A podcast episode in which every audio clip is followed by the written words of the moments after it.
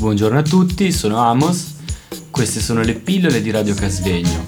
Pillole costituite da una miscela di suoni, rumori e parole per addolcire e attenuare la spiacevolezza. Stiamo trasmettendo da Radio Casvegno.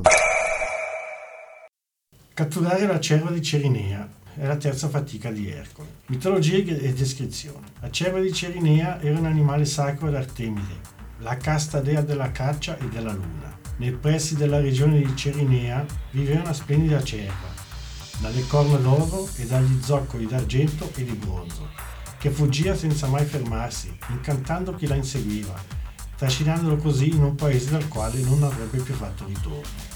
Euristeo, stupito per l'eccezionale valore di Eracle, decise di affidargli una terza impresa, catturare viva la cerva di Cerinea. Poiché essa era una cerva sacra, il suo sangue non poteva essere assolutamente sparso e quindi l'eroe si limitò a inseguirla. La frenetica corsa durò circa un anno. Sconfitto in ogni tentativo di raggiungerla, non gli rimase altra scelta che ferire leggermente l'agile cerva con una freccia, in un punto della gamba cartilagineo quindi privo di vasi sanguigni.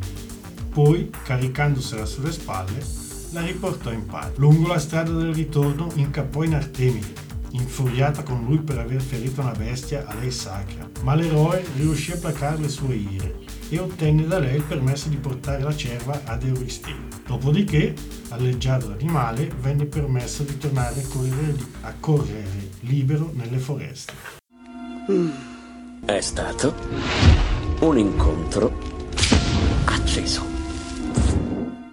Stiamo trasmettendo da Radio Casvegno. Un'altra delle 12 fatiche di Ercole. Questa tratta di catturare il cinghiale di Erimanto. Nella mitologia greca il cinghiale di Erimanto era un poderoso e ferocissimo cinghiale che viveva sul monte Erimanto e che terrorizzava tutta la regione. Eracle lo catturò vivo e lo portò ad Euristeo, che per la paura si nascose in una botte. La sua cattura fu la quarta delle dodici fatiche. È stato un incontro acceso. Ripulire in un giorno le stalle di Augia. Augia è un personaggio della mitologia greca. Era il re delle Iliadi Elide, nel Peloponneso. Alcuni autori lo indicano come figlio di Elio. Augia aveva ricevuto dal padre Elio moltissimo bestiame. Grazie all'origine divina, gli armenti erano immuni dalle malattie, pertanto crescevano indefinitivamente. Augia non puliva mai le stalle e le scuderie, tanto che il letame che continuava ad accumularsi creava seri problemi nei dintorni. Allo stesso tempo il cielo era oscurato dagli sciami di mosche attirati dalla sporcizia. La quinta fatica di Ercole consistette nella pulizia delle stalle in un solo giorno, su ordine di Augustino. Ercole propose al re Ugia che avrebbe ripulito lo sterco dalle sue enormi stalle prima del calare del sole. In cambio gli chiese un decimo di tutto il suo bestiame. Il re, incredulo, accettò la scommessa e i due giurarono sul loro accordo. Allora Ercole aprì due brecce nei, mu- nei muri delle stalle e deviò il corso dei vicini fiumi Alfeo e Peneo. Le acque impetuose invasero le enormi stalle e i cortili spazzando via lo sterco fino alle valli del pascolo. Così Ercole compì la sua quinta fatica ripulendo l'intera terra delle Eliadi senza nemmeno sporcarsi. Allora Ercole chiese al re Augià la ricompensa promessa ma questi rifiutò, sostenendo di essere stato da lui ingannato. Non Ercole, bensì i fiumi avevano ripulito dallo sterco il suo regno. Ercole chiese che la controversia fosse sottoposta a giudizio, che però fu a suo svantaggio e venne scacciato dalle Elide. Infine Euristeo non considerò valida la fatica poiché Ercole ne avrebbe ricevuto un compenso.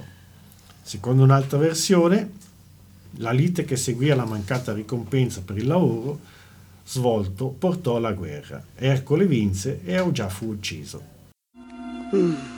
È stato un incontro acceso. Stiamo trasmettendo da Radio Casvegno.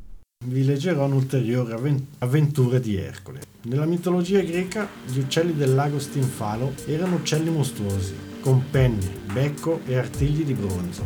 Essi si nutrivano di carne umana e catturavano le loro vittime trafiggendole con le loro penne di bronzo, che fungevano da dardi. Avevano inoltre un finissimo senso dell'udito, cosa che Eracle sfruttò per sconfiggere. La caccia agli uccelli, agli uccelli del lago Stinfalo costituì la sesta delle dodici fatiche.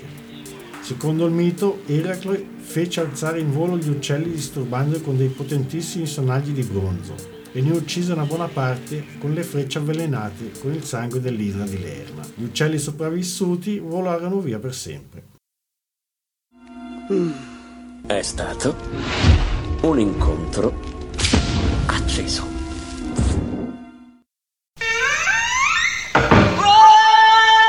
Buongiorno a tutti, sono Amos.